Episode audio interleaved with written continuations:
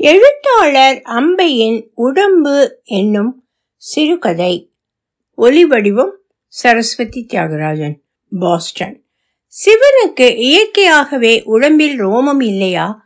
அல்லது அண்ட மதுர ஆடும் முன்னர் கர்ம சிரத்தையாக மழித்து விட்டு கொண்டாரா என்று தெரியவில்லை. பாலா ரெட்டிக்கு இந்த சந்தேகம் பல முறைகள் எழுந்தது. மேடையில் ஏறும் முன்னர் சோப்பை தடவி மீசையை மழிக்கும் போது சட்டை பித்தான்களை கழற்றி மழமழக்கும் மார்பை பார்க்கும் போதும். இந்திரா குப்தா ஆடும் போதெல்லாம் கூட சிவனாகவும் கிருஷ்ணனாகவும் ஒத்துழைப்பது பாலா ரொட்டிதான் புருவங்களை தீட்டி உதட்டு சாயம் பூசி உடம்பெல்லாம் மினுமினுக்க நாபியிலிருந்து ஜீவ ஊற்றாய் தாளம் பெருக அவன் ஆடுவான்.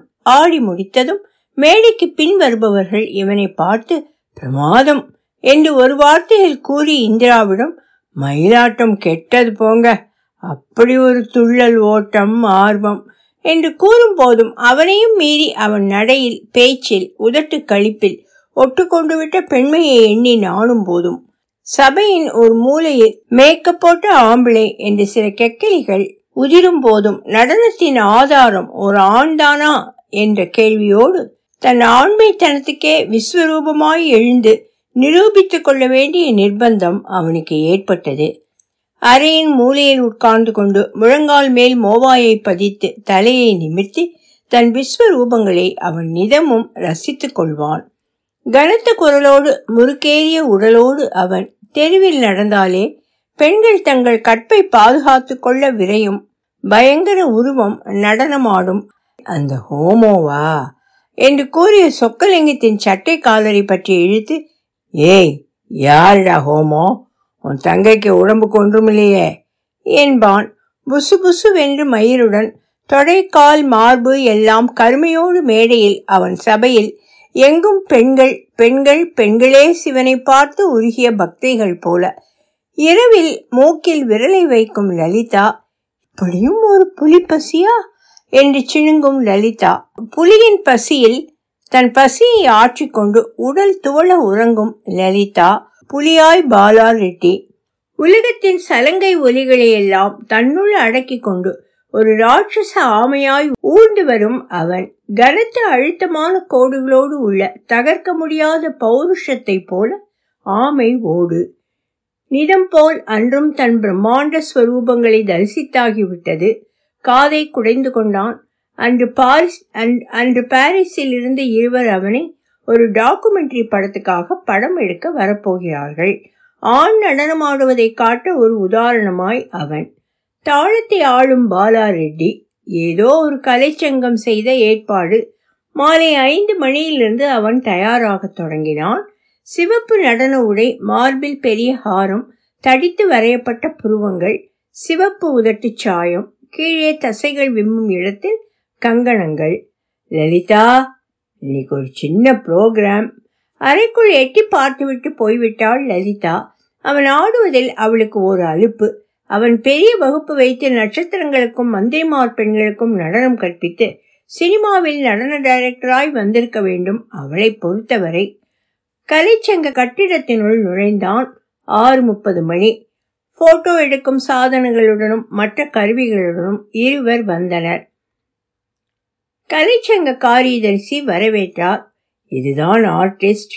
பாலா ரெட்டி எழுந்து வணங்கினான். கூப்பிய கைகளுடன் அவர்கள் இருவரும் அவனை பார்க்கவில்லை. புகைப்படம் எடுப்பதில் அவர்கள் நிபுணர்கள். புகைப்படம் எடு அனுப்பப்பட்டவர்கள். ஆர்டிஸ்டுடன் நேரத்தை வீணாக்குவதை அவர்கள் விரும்பவில்லை. பாலா ரெட்டி அமர்ந்தான். கலைச்சங்க காரியதரிசியை அழைத்தார்கள். இந்த அறையில் வெளிச்சம் போதாது. கீழே உள்ள எக்ஸிபிஷன் ஹாலில் எடுக்கலாமா? காரியதர்சி போய் ஒரு ரெஜிஸ்டரை எடுத்து வந்தார் அந்த அறைக்கு நாளுக்கு இருநூறு ரூபாய் வாடகை ஏர் கண்டிஷன் ஆன் பண்ணினா இருநூற்றி ஐம்பது. நாங்கள் பேசின வாடகைக்கு மேல் ஒரு பைசாவும் தரமாட்டோம்.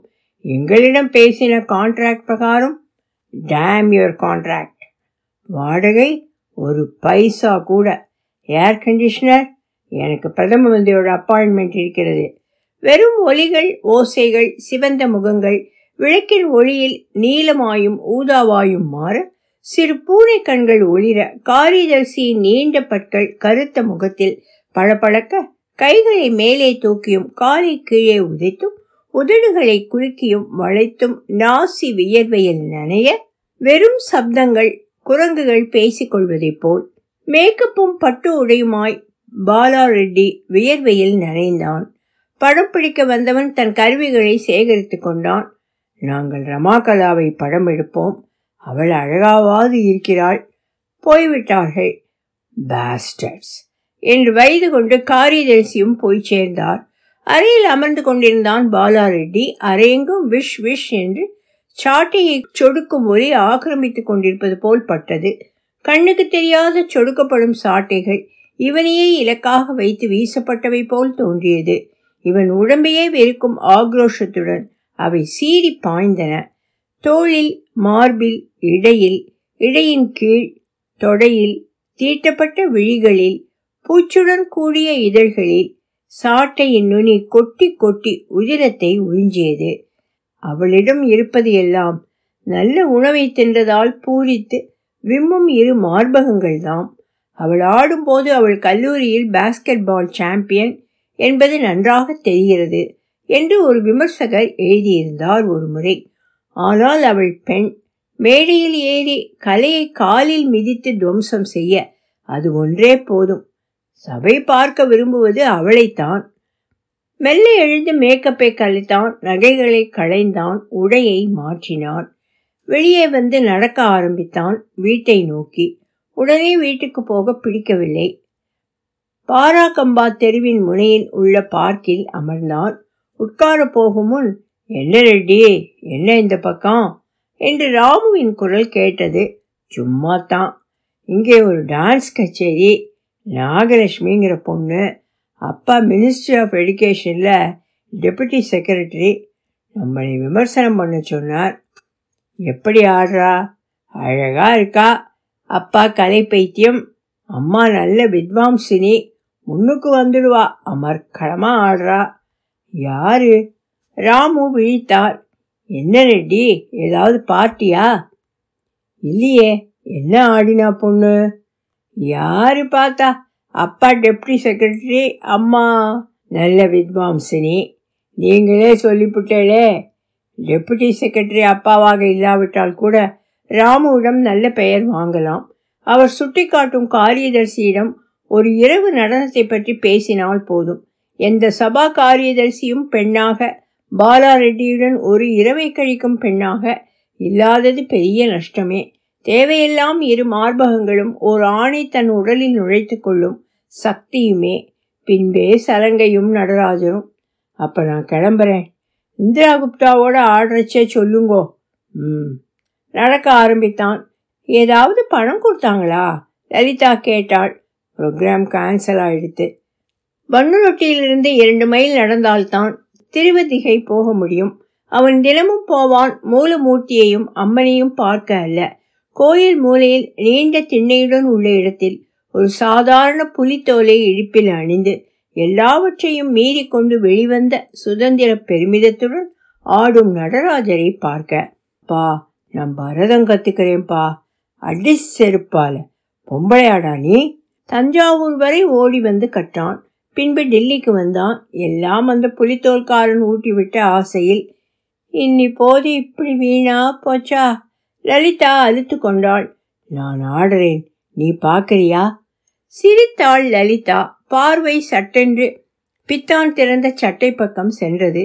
அதன் கீழே வழவழத்த தொடைகள் மேல் அவள் கண் போகாவிட்டாலும் மனம் போகும். ஒன்றும் பேசாமல் தன் அறைக்குள் சென்று கிளாஸில் சிறிது விஸ்கியையும் தண்ணீரையும் விட்டுக்கொண்டான் சிறிது நேரத்தில் அறையில் கூரையை தொடும் ஒரு உருவம் நின்றது. உடம்பெல்லாம் சடை சடையாக மயிர். மயிரின் அடர்த்தியை பார்த்து கொண்டிருக்கும் போதே மெல்ல மெல்ல இரு மார்பகங்கள் அதில் முளைத்தன. பாலா ரெட்டி இன்னொரு முறை கிளாஸை நிரப்பிக் கொண்டான். ஒலிவடிவம் சரஸ்வதி தியாகராஜன் பாஸ்டன்.